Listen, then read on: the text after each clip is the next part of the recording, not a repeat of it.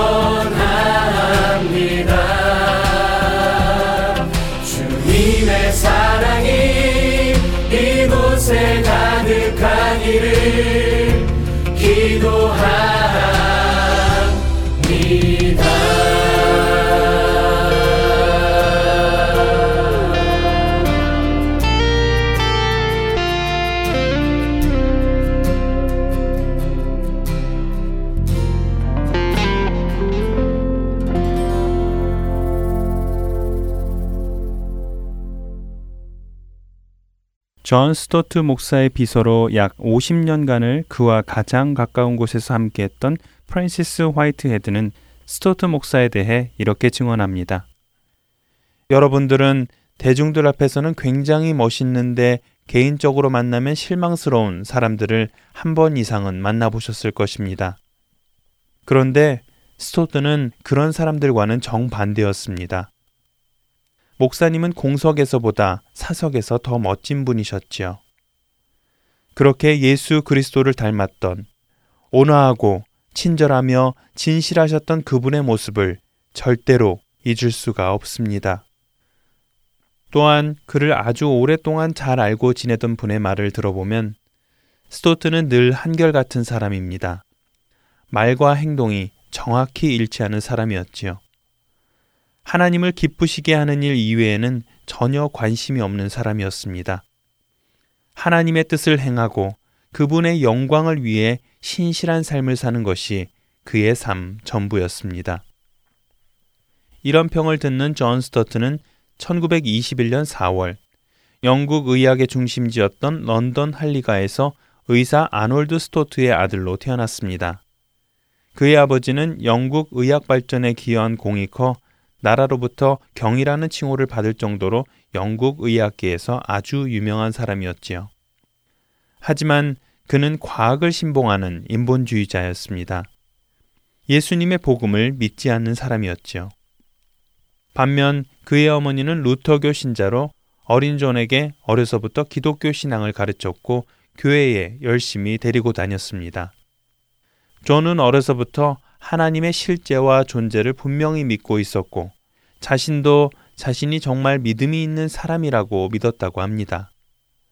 그러나 그가 17살이 되던 1938년에 한 목사님의 설교를 듣고 자신의 믿음이 진짜 믿음이 아니라 자신의 머릿속에 자리 잡고 있던 단순한 지식이었음을 깨닫게 됩니다.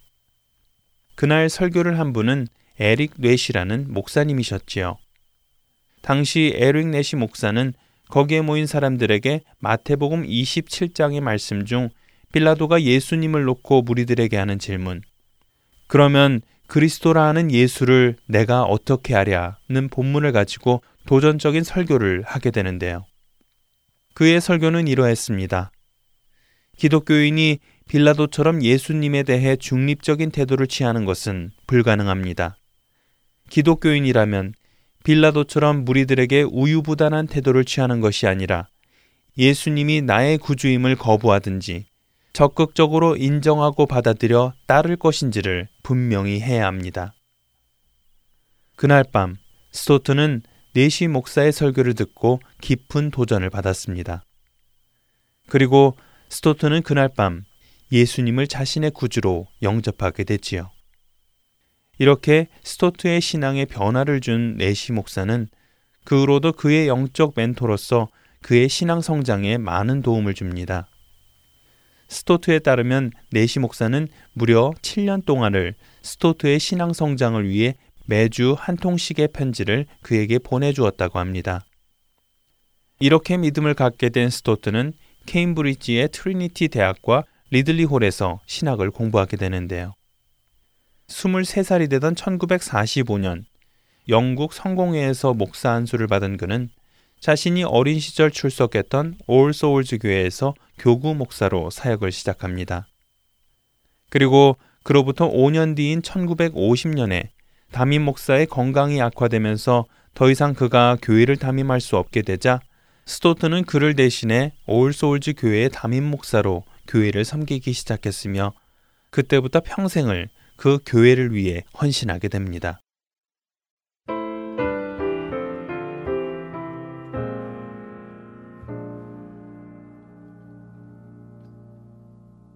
주의 신을 내가 떠나 어디로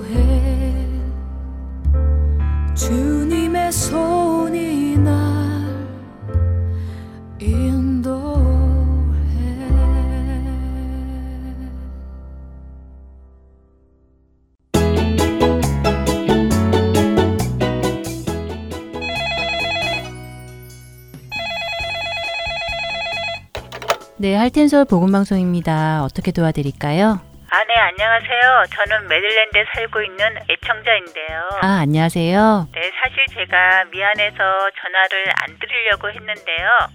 근데 벌써 2주 동안 방송을 못 들었어요. 어, 왜요? 글쎄 2주 전에는 CD가 부서져서 와서 못 듣고요. 이번 주는 아직도 CD가 배달이 안 되고 있네요. 아, 그러세요. 아유, 저런 속상하시겠어요. 어, 요즘 연말이라서 우편물이 많아진 관계로 어, 우체국에서 CD 배송에 문제가 많이 생기네요. 음, 양해 부탁드릴게요. 저희가 바로 다시 보내드리겠습니다. 주소를 좀 불러봐 주시겠어요? 네, 감사합니다. 저희 집 주소는요. 12802 노스 28 드라이브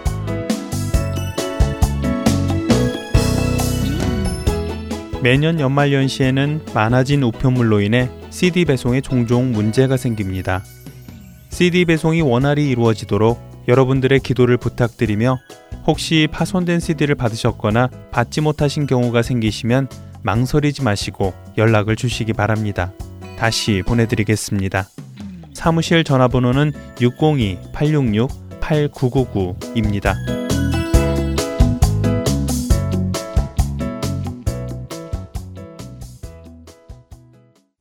계속해서 청지기의 삶 시즌 2 이어드리겠습니다.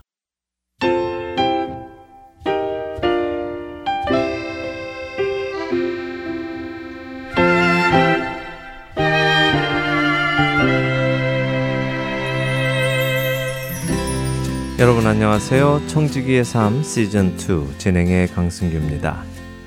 지난 시간에 우리는 마가복음 10장을 함께 읽으며 예수님으로부터 영원한 생명을 얻는 방법을 들었음에도 불구하고 자신의 많은 재물로 인해 영원한 생명을 포기하는 한 사람의 이야기를 보았습니다. 그것은 얼마나 슬픈 일이었습니까? 자신에게 주어진 재물을 더 사랑하기에 천국에 들어가지 못한다는 사실이 말입니다. 지난 시간 마지막에 여러분들께 질문을 드렸습니다. 여러분께 재물은 하나님 나라를 섬기는 데 필요한 도구인지 아니면 나를 하나님 나라에 들어가지 못하게 하는 걸림돌인지 스스로 답을 해보시라고 말씀드렸습니다. 그 질문에 어떤 대답을 하셨습니까? 어쩌면 우리는 지식적으로 혹은 이성적으로는 재물보다 천국이 더 귀하다고 답할지 모릅니다. 그러나 실제 우리의 삶은 우리의 생각과 다른 행동을 할 때가 참 많습니다. 오늘은 누가복음 12장에서 예수님께서 해 주신 비유를 함께 읽으며 우리의 소유에 관한 지혜를 얻으려 합니다. 많은 무리들을 가르치시는 예수님께 한 사람이 나와 이야기합니다. 그는 예수님께 자신의 형에게 명령하여 자신과 유산을 나누게 해달라고 호소합니다. 아마도 이 사람의 형은 부모님의 유산을 동생과 나누지 않고 모두 챙겼던 것 같습니다. 억울한 이 사람은 예수님의 권세로라면 자신의 형의 마음을 바꾸어 줄 수 있을 것이라 생각했던 것 같습니다. 그런데 그런 부탁을 하는 그를 향해 예수님께서는 오히려 나는 너희의 재판을 해주러 이 땅에 온 사람이 아니며 그런 재산 분쟁을 해결해 주러 온 사람도 아니다 라고 말씀을 하시지요. 그러면서 그에게 귀한 말씀 하나를 해 주십니다. 누가복음 12장 15절의 말씀입니다.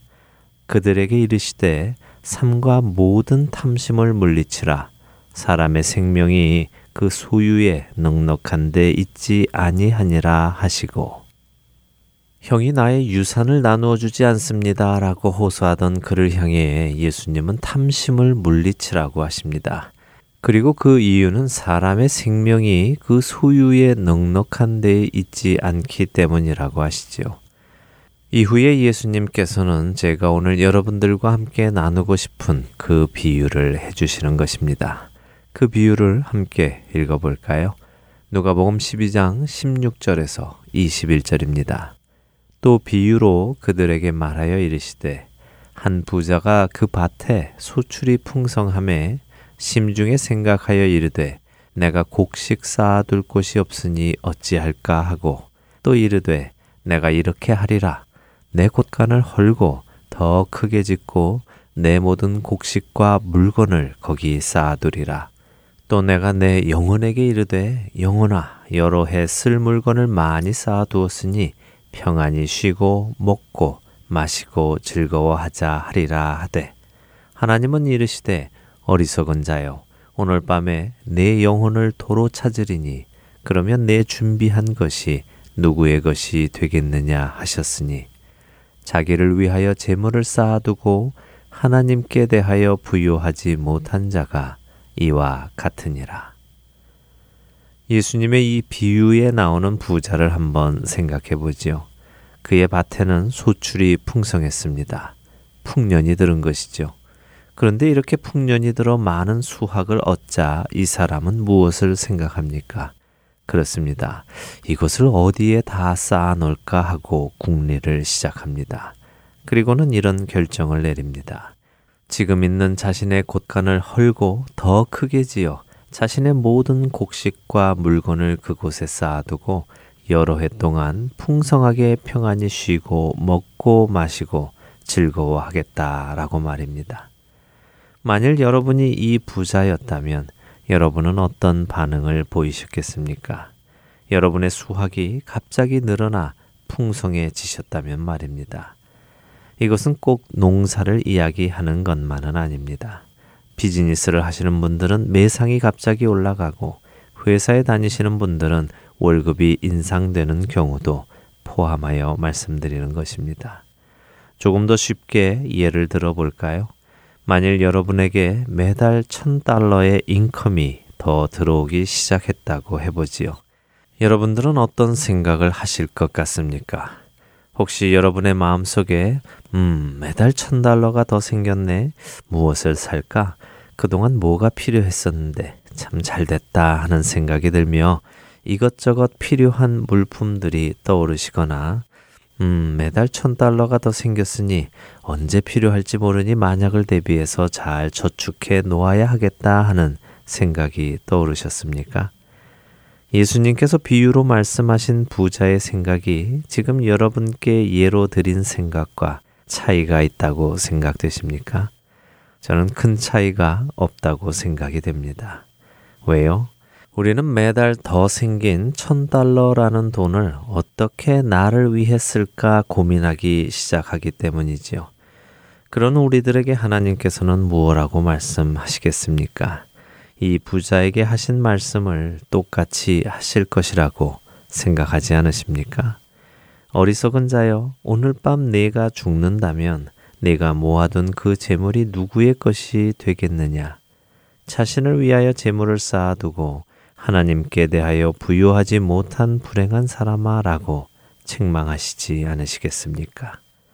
그렇다면 올바른 그리스도인은 어떤 반응을 보여야 하겠습니까? 그렇지요. 주님께 여쭈어야 하는 것입니다. 우리는 첫 시간부터 모든 것이 주께로부터 온다는 것을 고백했습니다. 그렇기에 나에게 매달 천 달러의 인컴이 더 생긴다면 우리는 가장 먼저 이것을 내게 주시는 주님께 그 용도를 물어봐야 하는 것입니다. 주님, 왜 제게 이것을 주십니까? 제가 이것으로 무엇을 하시기 원하십니까? 바로 이것이 우리의 마음 안에 가장 먼저 떠오르는 생각이어야 하는 것입니다. 그리고 그 후에 주님께서 너를 위해 무엇을 사라 하시면 사는 것이고 너를 위해 저축해 놓아라 하시면 하는 것이며 나를 위해 여기에 쓰거라 혹은 누구를 도와라 하시면 그 말씀을 따라 사용하는 것이지요. 우리가 하나님을 주님이라고 호칭한다면 우리는 우리에게 재물을 맡기시는 주님께 그 재물의 용도를 묻는 것이 당연한 것입니다. 그러나 그렇지 않고 그 재물의 용도를 내가 정하여 내가 원하는 곳에 사용하려 한다면 그것은 곧 내가 나의 재물의 주인인 것을 주장하는 것이며 예수님께서 말씀하신 탐심을 갖는 것입니다. 내 것이 아닌 것을 가지려 하는 욕심이 바로 탐심인 것입니다. 많은 소출을 얻은 부자가 하는 이야기를 다시 한번 생각해 보십시오. 내가 곡식 쌓아둘 곳이 없으니 어찌할까? 그는 자신의 곳간에 이미 곡식이 쌓여 있는데도 불구하고 자신의 필요를 넘어선 남는 곡식에 대해 걱정을 합니다. 어디에 쌓아 놓을지 말입니다. 그는 자신에게 남는 곡식이 누구에게 필요하지는 않을지 돌아보지 않았습니다. 왜 그랬을까요? 그것은 그의 마음 안에 가난한 자들이 없었기 때문입니다. 이스라엘을 향해 회개하라고 외치던 세례 요한의 메시지가 기억나십니까? 옷 두 벌 있는 자는 옷 없는 자에게 나눠줄 것이요. 먹을 것이 있는 자도 그렇게 할 것이라고 외치던 그의 목소리가 기억나십니까? 예수님을 만나 변화된 삭개오의 행동이 기억나십니까? 그는 재물의 절반을 가난한 자들에게 주겠다고 약속했습니다. 하나님 나라의 백성은 자신의 유익을 구하지 않습니다. 하나님 나라의 백성은 하나님의 눈길이 머무는 곳을 바라보며 그분께서 기뻐하시는 일을 합니다. 오늘 누가복음 12장에서 이 어리석은 부유한 사람의 비유를 들려주신 예수님께서는 33절과 34절에 이렇게 말씀하십니다. 너희 소유를 팔아 구제하여 낡아지지 아니하는 배낭을 만들라. 곧 하늘에 둔 바 다함이 없는 보물이니 거기는 도둑도 가까이 하는 일이 없고 좀도 먹는 일이 없느니라. 너희 보물 있는 곳에는 너희 마음도 있으리라. 예수님의 말씀을 잘 기억하십시오. 자신의 소유를 팔아 구제하는 것, 곧 가난한 자, 필요가 있는 자들을 돕는 것은 나의 마음이 천국에 있다는 것을 증명하는 것이라고 말씀하시는 것입니다. 내게 내가 먹을 것이 있고 그런데 남는 것이 있다면 내가 나를 위해 쌓아 놓는 것이 아니라 필요한 자에게 나누어 주는 것. 그것이 곧 천국 백성이 할 일이며 그것이 곧 하나님 나라의 백성의 가치관인 것입니다. 우리가 마음을 쓰는 그 일이 바로 우리가 가치 있게 생각하는 일인 것입니다. 저는 결코 여러분들께 구제를 강요하고 싶은 마음은 없습니다. 억지로 하는 것은 기쁘게 받아들여지지 않기 때문이지요. 제가 여러분과 나누고 싶은 것은 이것이 예수님의 말씀이시라는 것, 그것 뿐입니다. 결정은 여러분이 하시는 것입니다. 여러분은 어디에 여러분의 보물을 쌓고 계십니까? 청지기의 삶 마치겠습니다.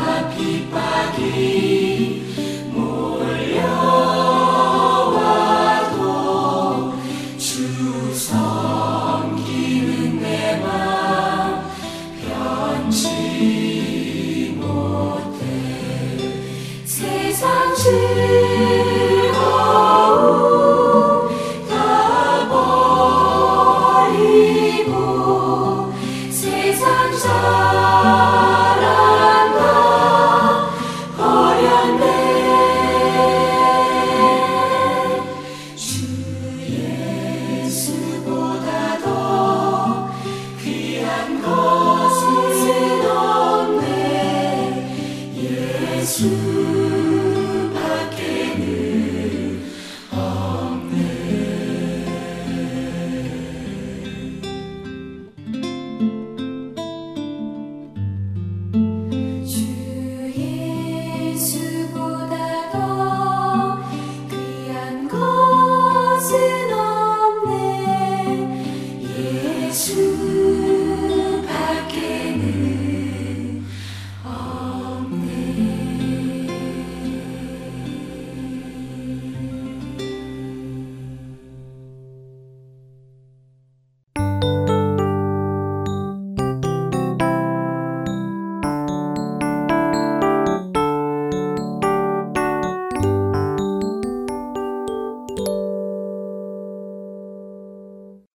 한국 극동방송에서 제공하는 성경의 파노라마로 이어드립니다. 오늘은 다니엘서와 에스겔서에 대해 나누어 주십니다.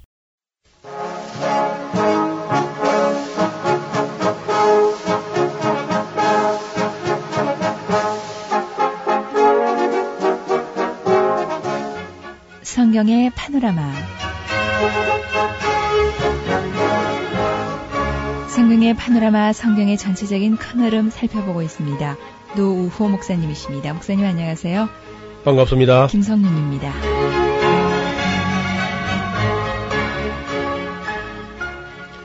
이스라엘 사람들이 이제 바벨론에 포로 되어 가 가지고 70년을 거기서 보내게 됩니다. 네. 아마 다니엘은 어려서 그 정확한 나이를 알 수 없지만은 한 20세 전후 어, 뭐 30세가 넘지 않았을 겁니다.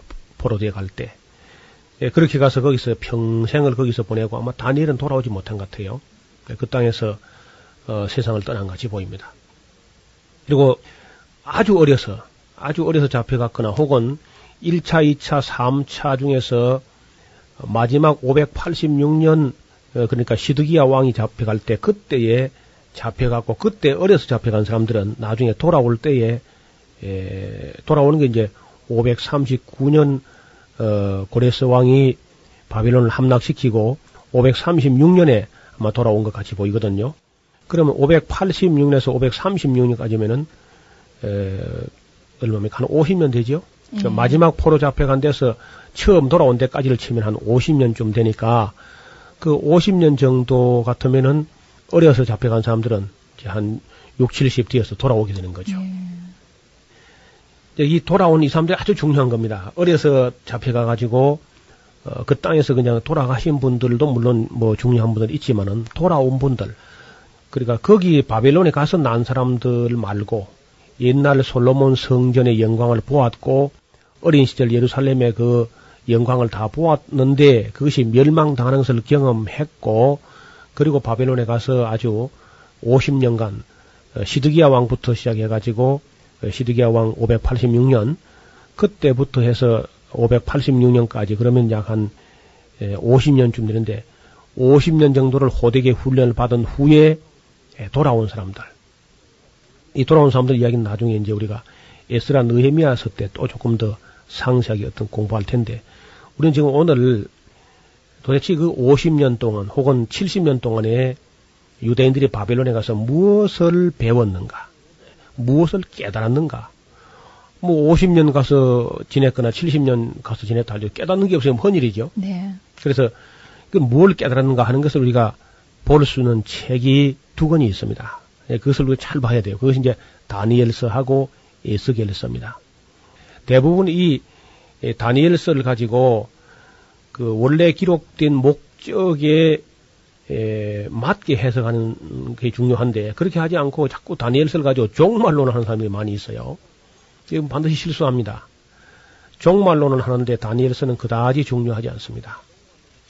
그것은 이 다니엘서는 그때 유대인들이 그 바빌론에 가서 실제적으로 구체적으로 무엇을 경험하면서 무엇을 배웠고 무엇이 달라졌는가 하는 걸 아주 분명하게 해둘 필요가 있습니다. 이 아주 역사적 가치가 있는 책이죠. 다니엘서는 유대인들이 바빌론 왕 느부갓네살의 포로가 되어 끌려가서 어떤 과정을 거치면서 징계와 교육을 어떻게 받았는가 하는 내용을 기록하고 있는 거죠. 하나님께서 유대인들을 바빌론에 보내신 것은 그건 저주가 아니고 징계였습니다. 징계.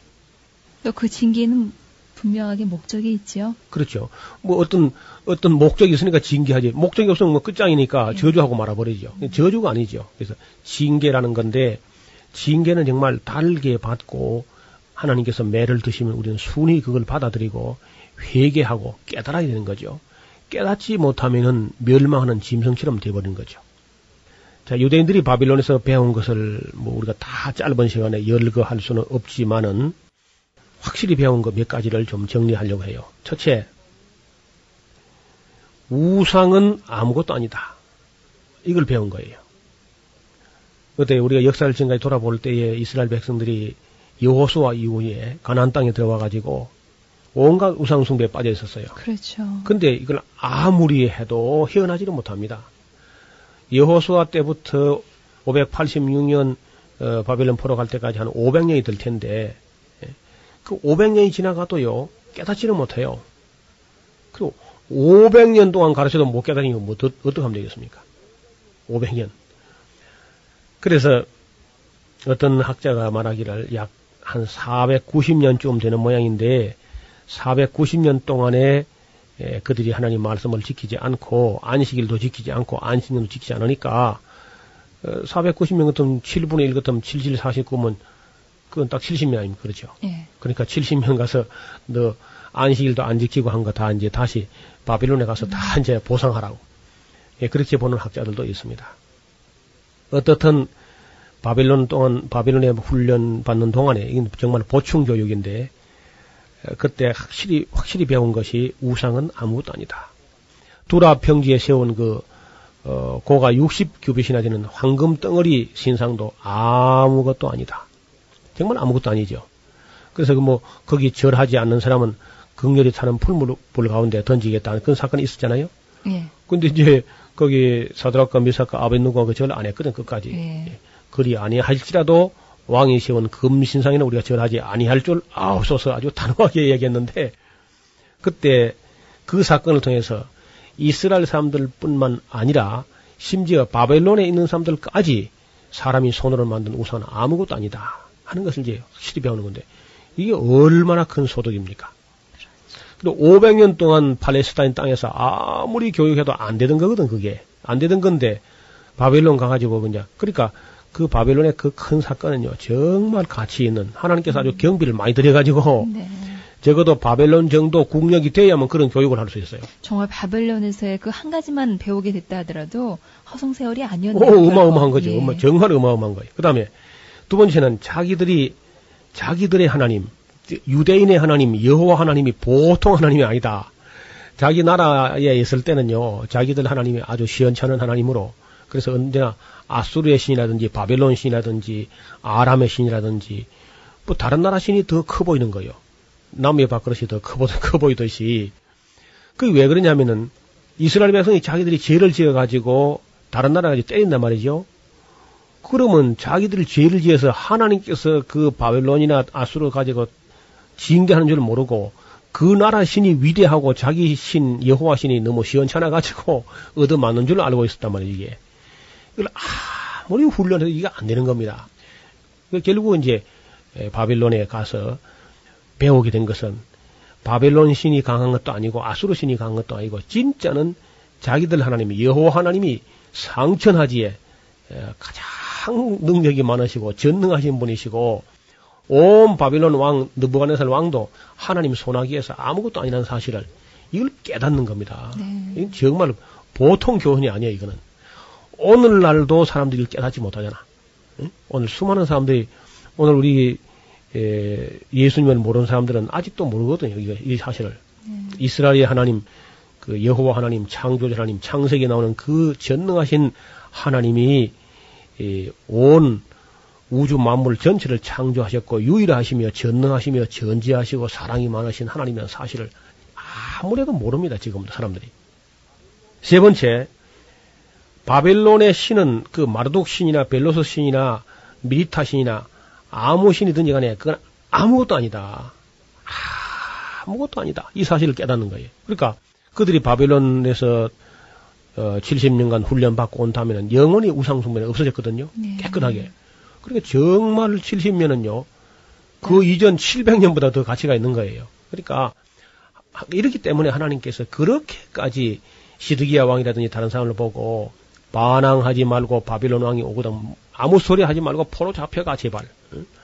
내가 가진 생각은 너희가 아는 것이 아니고 내 생각은 내가 아는데 멸망이 아니고 너희에게 소망을 주려고 하는 것이다.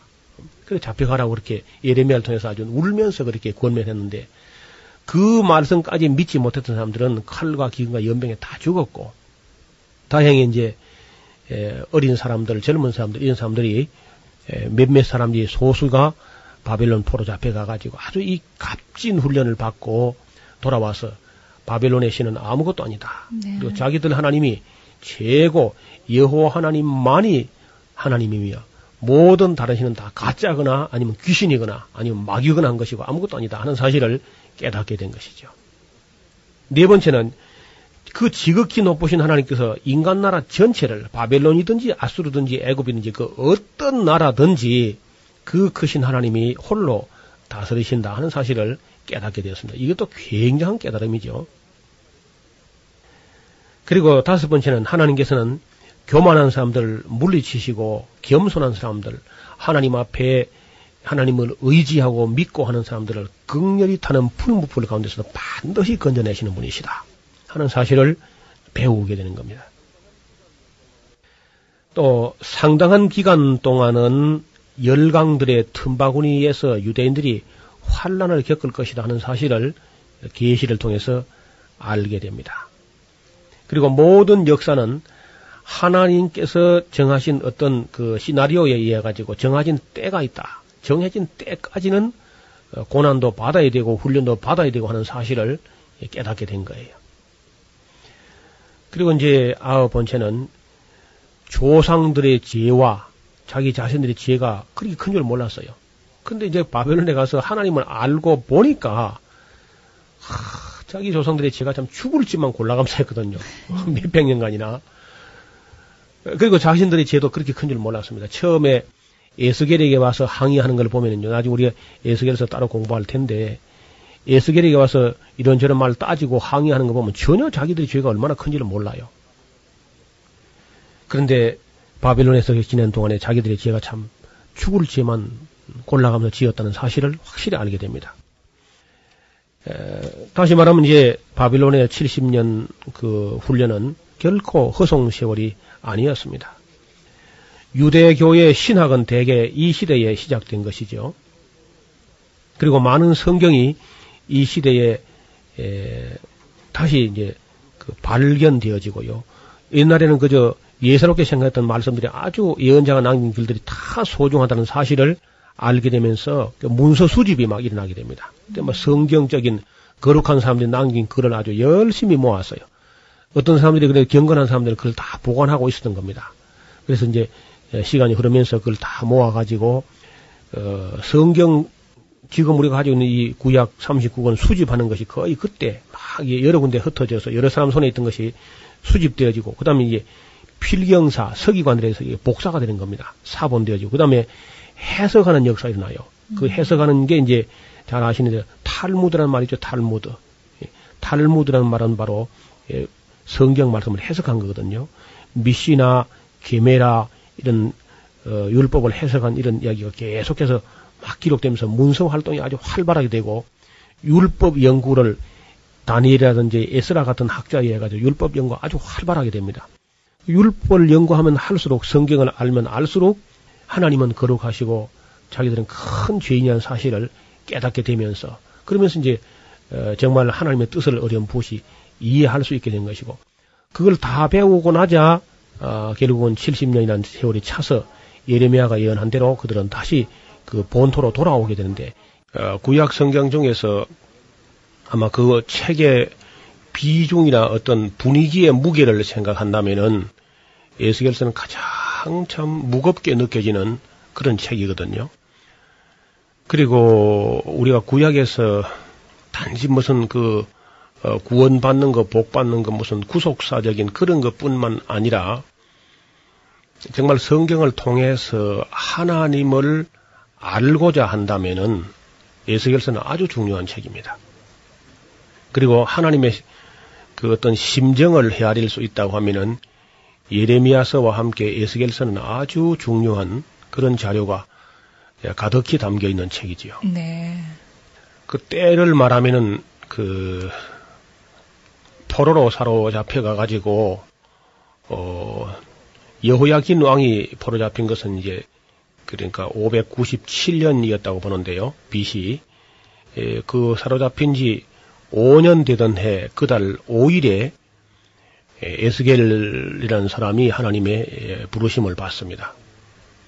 그 갈대아 땅 그발 강가에서 그 여호와의 말씀이 부시의 아들 제사장 나 에스겔에게 특별히 임하고 그렇게 이야기가 시작되지요. 역시 에스겔도 포로 된 자지요. 예, 포로된 네. 두 번째 포로, 그러니까 여호와야 여호야긴 왕이 포로 될 때면은 그 세 번 포로 가는 중에 그 두 번째, 음. 예, 첫 번째는 BC 606년에 예, 포로 되는 사건이 있었는데 이때는 다니엘과 아, 사드락과 메사카 아벤느고 뭐 이런 분들이 사로잡혀 갔고 두 번째는 예, BC 597년 그 여호야긴이라고 하는 왕이 포로될 때 에스겔이 포로 잡혀가고 그리고 세 번째는 BC 586년에 어, 시드기야 왕과 함께 이제 마지막으로 포로돼 갔는데 그 이제 이 에스겔 선지자는 선지자이기 이전에 제사장이었어요. 예.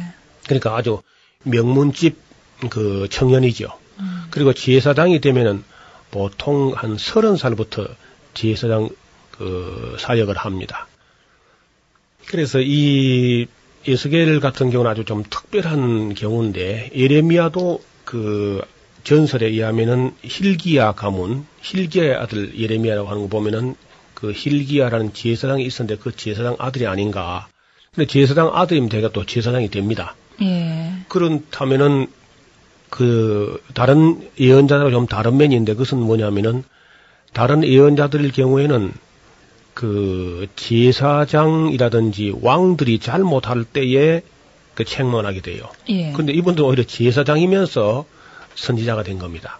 음. 그래서 어, 특별히 이, 여기 이제 에스겔에게 하나님 말씀이 특별히 임했다 그렇게 1장 3절에 기록이 되어 있는데 그 에스겔서를 공부하려고 할 때는 에스겔이 어떠한 상황에서 어, 소명을 받았는지 그리고 에스겔이 지금 사역을 할 때에 에, 에스겔이 그 말씀을 전해야 되는 그 대상들이 어떤 사람들이었느냐 하는 것을 아는 것은 굉장히 중요합니다.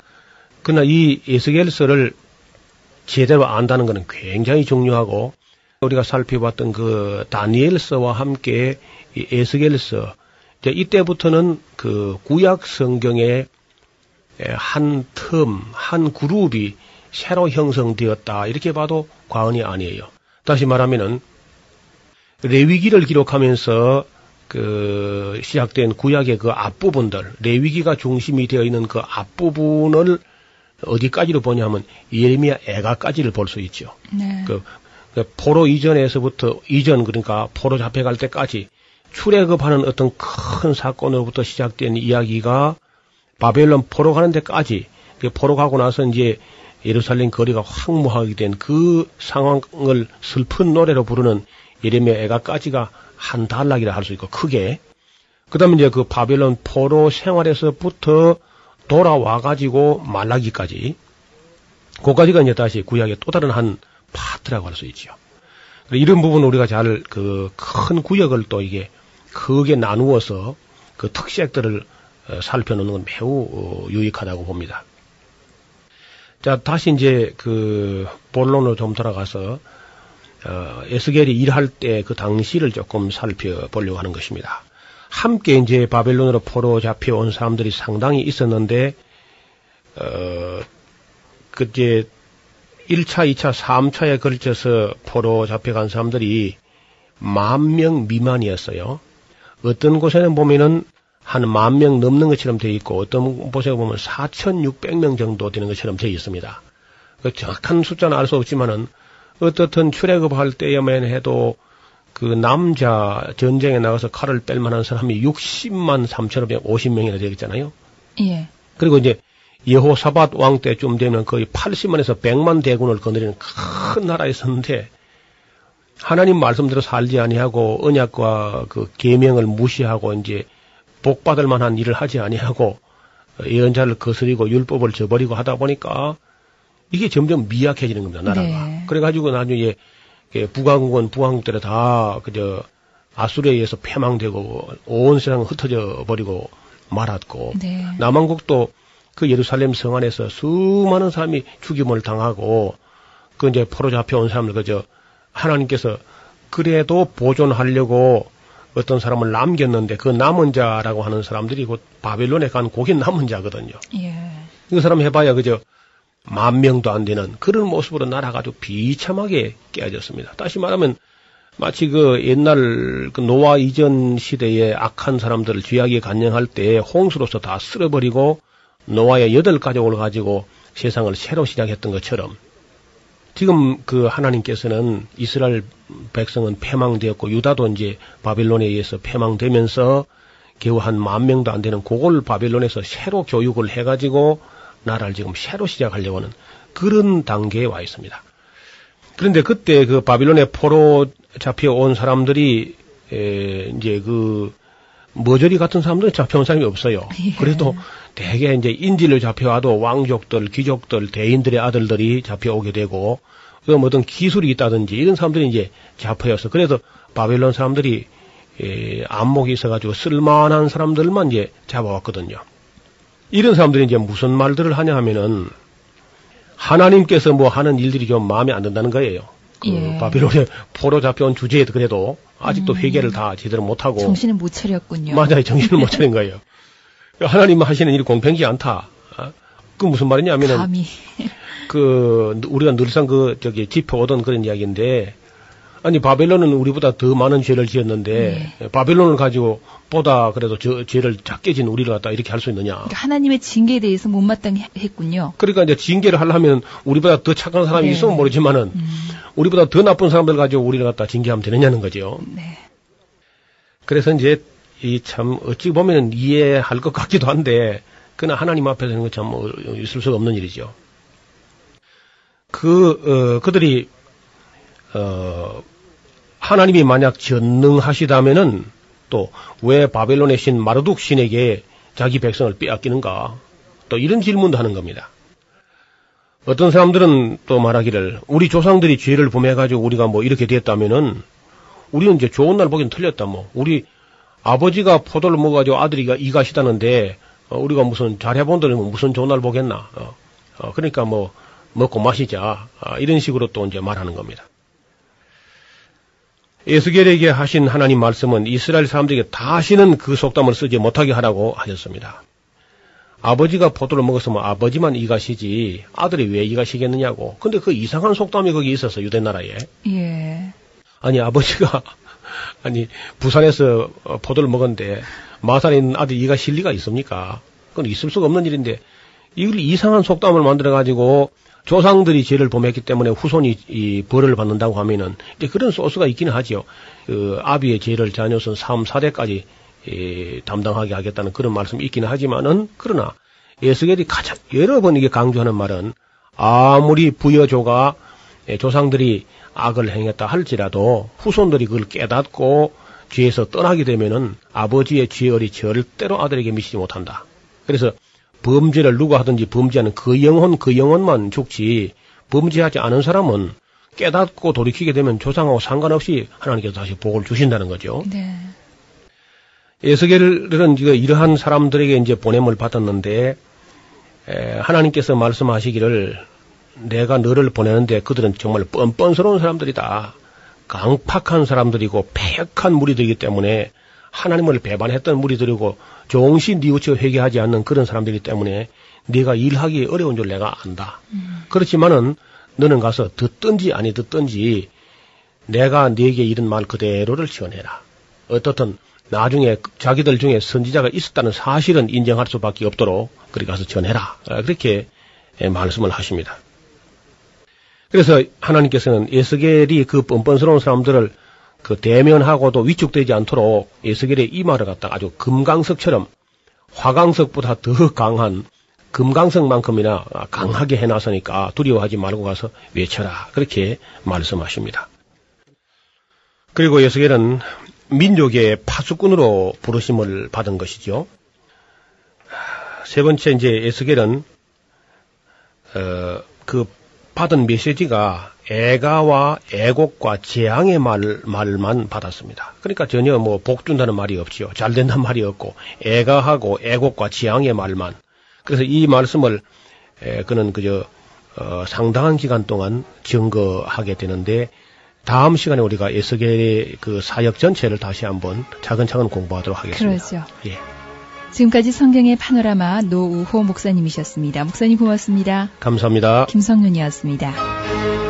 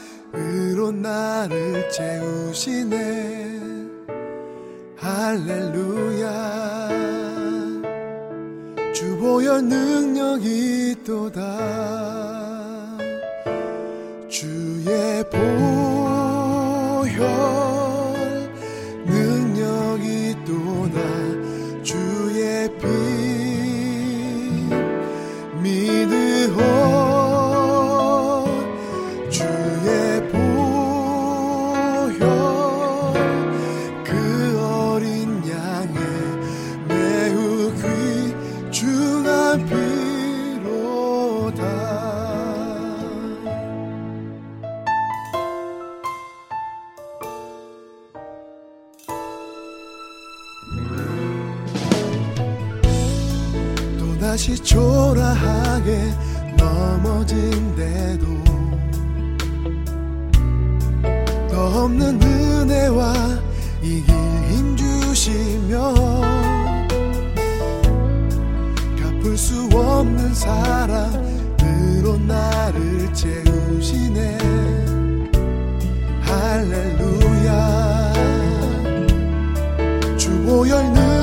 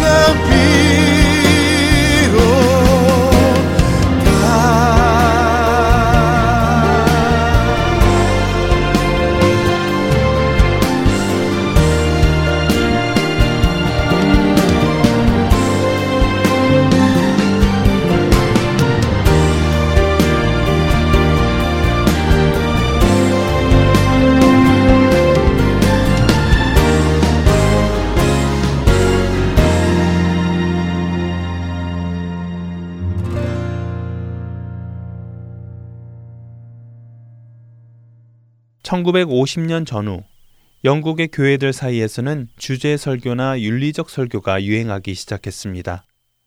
오랜 세월 동안 영국 안에서 이어져 왔던 강의 설교 방식이 점점 사라지게 되었지요. 하지만 스토트는 유행하는 설교 방식을 따르지 않고 당시 시대에 뒤떨어진 설교 방식이라고 말하는 강의 설교를 고집하며 성도들에게 꾸준히 성경 말씀을 가르칩니다.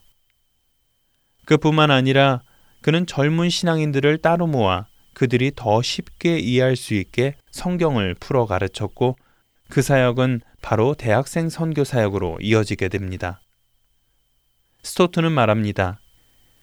기독교는 본질적으로 말씀의 종교입니다. 그렇기에 저는 하나님의 말씀을 해설해서 성도들에게 전하는 강의 설교를 참된 설교라고 봅니다.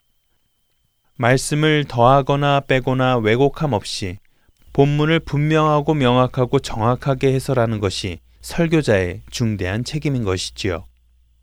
하나님의 변치 않는 말씀을 오늘 이 현 시대의 사람들이 올바로 만날 수 있도록 도와줘야 하는 것이 바로 설교자의 중대한 책임인 것입니다. 그런데 그 어떤 해석보다도 더 중요한 것은 그 설교 안에 예수 그리스도의 복음이 반드시 전해져야 한다는 것입니다. 그냥 하나님의 아들이라고 하는 예수가 아닌 우리를 구원하시기 위해 한때 이 지상에 오셔서 인간들과 함께 지내시고 죽으셨으며 지금도 살아계셔서 인간의 모든 필요를 채워주시는 현재의 예수 그리스도를 선포해야 한다는 것입니다. 이러한 설교 철학을 가지고 스토트는 계속해서 강해 설교를 합니다.